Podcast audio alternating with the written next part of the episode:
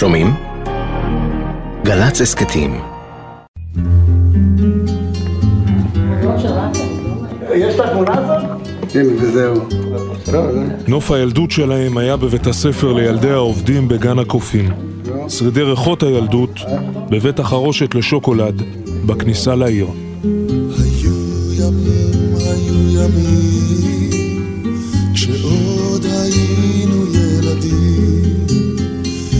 תמצא הכל באלבומים, אולי יגידו חברים, היינו יחד חבורה. בראשית שנות ה-60, כשסופרת הילדים הבריטית אנית בלייטון הוציאה לאור את סדרת הספרים המצליחה השביעייה הסודית, דובי מיודק, יוסי אלפרין ורפי פרבמן כבר היו השלישייה הנצחית מרמת גן. כך היינו בשכונה,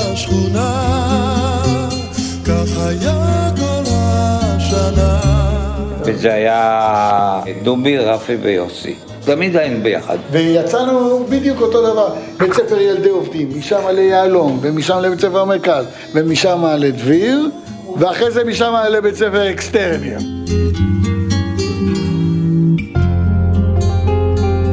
הם לא היו תלמידים מצטיינים במיוחד.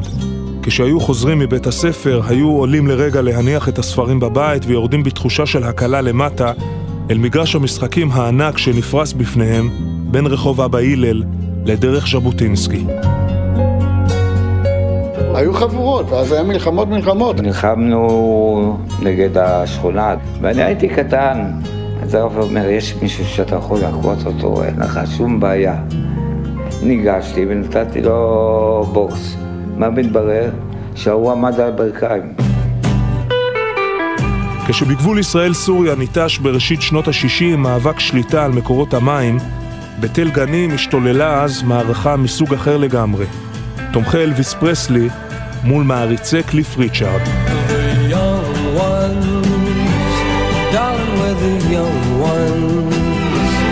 שנות ה-60, נכון שומעים? אז זה אנחנו למעשה, למה מתי אנחנו? אנחנו בדיוק בשנות ה-60 היינו בני 16. כל האסקימו לימון וכל הדברים האלה שמדברים על שנות ה-60. אז זה הש- השנים שלנו. מבין שלושתם, יוסי היה זה שהצליח לו יותר עם בנות. יכול להיות שכבר אז הבינו דובי ורפי שחלק מסיפורי הכיבושים שלו הם לא יותר מדמיון. ובכל זאת, זה לא הפריע להם להמתין לסיפורים בכל ליל שבת על המעקה בגן המלך דוד. כל יום שישי שהיה יוצא, מחכים לשמוע את הסיפורים שלו. הוא היה מספר לנו סיפורים מ- משתיים עד ארבע. כל, כל יום שישי היה כזה סיפור. אז זה מה שהיה איתך יוסי, איך רפי היה עם בנות? הוא לא היה כל כך איש של בחור, הוא היה ביישן.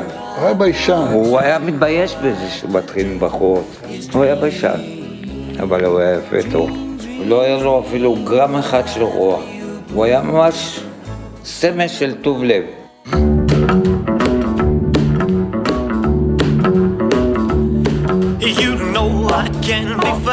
הם נזכרים איך היו מתגנבים בכל יום שישי אל בית הקפה אואזיס, לראות את המופע של החשפנית העברית הראשונה. מציצים מעבר לגדר, מעל שרפרפים אל החצר, ומתגלים על ידי השומר. יוסי אדון ג'ואן, דובי ההרפתקן, ורפי המופנם. אבא שלו נסע לים המלח, אז נפגשנו אצלו בבית, התחלנו לשחק קלפים. לא, אנחנו ממשיכים לשחק, לשחק, וכולם מעשנים, אז אה, גיל 16 אתה כבר כולם היום מעשנים. אתה לא רואה אחד את השני מהעשן של הסיגריות וזה. פתאום שומעים את המפתחות בדלת, אבא שלו בא. אומר לו, אבא, מה אתה עושה פה?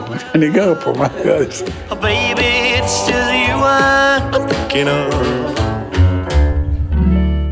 בקיץ של שנת 62 התגייסו. יוסי לגולני, דובי לשריון ורפי אל התותחנים. לא הפסיקו לרגע את הקשר ביניהם, לא פירקו לשנייה את צלעות המשולש הרמת גני, גם כאשר גויסו להילחם במלחמת ששת הימים, גם לאחר הקרבות, כשיוסי ודובי נישאו והקימו משפחה. יש אומרים כבר התבגרנו, הכל הפך להיות ישר, דבר מאז לא לקחנו, חוץ משיר אחד ישר.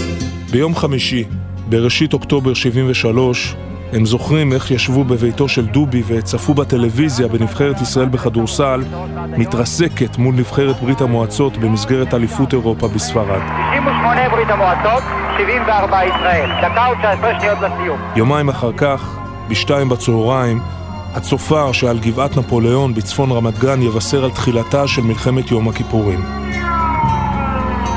רפי ייפול ביומה השביעי של המלחמה. מטוס מצרי עמוס דלק שטייסו נטש יתרסק במבואות התעלה. יגרום לאדמת המדבר לעלות באש.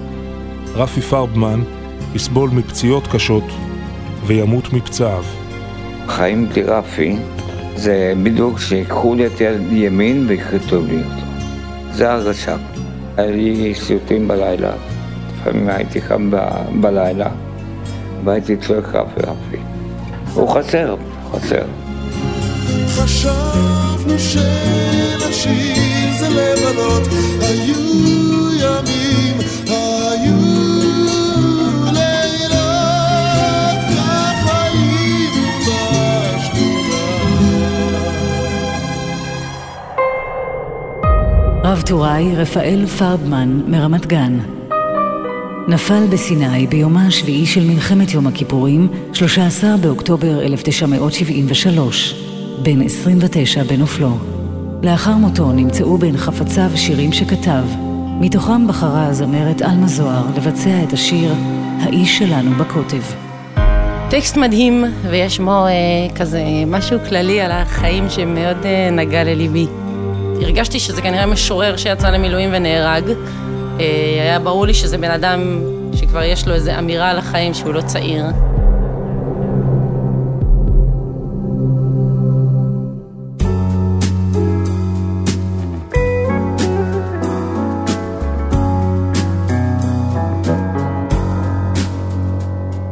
זמן רב חלף, מאז נשאו אותו גליו של האוקיינוס.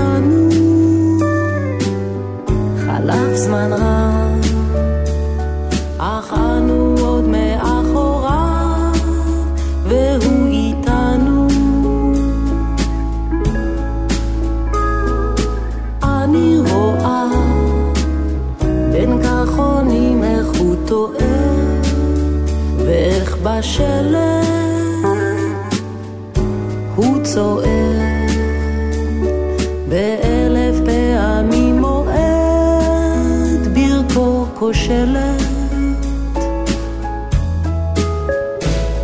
האיש שלנו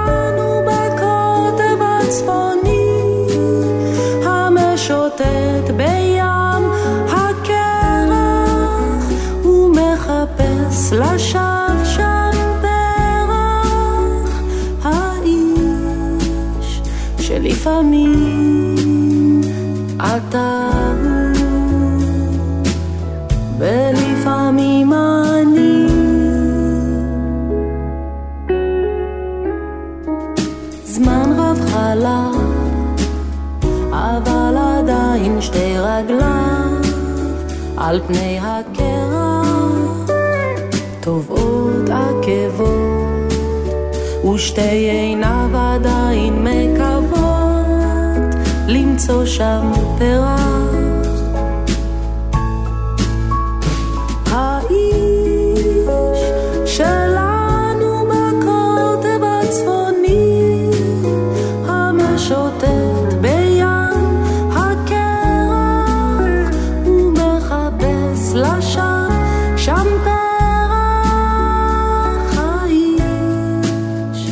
שלפעמים אתה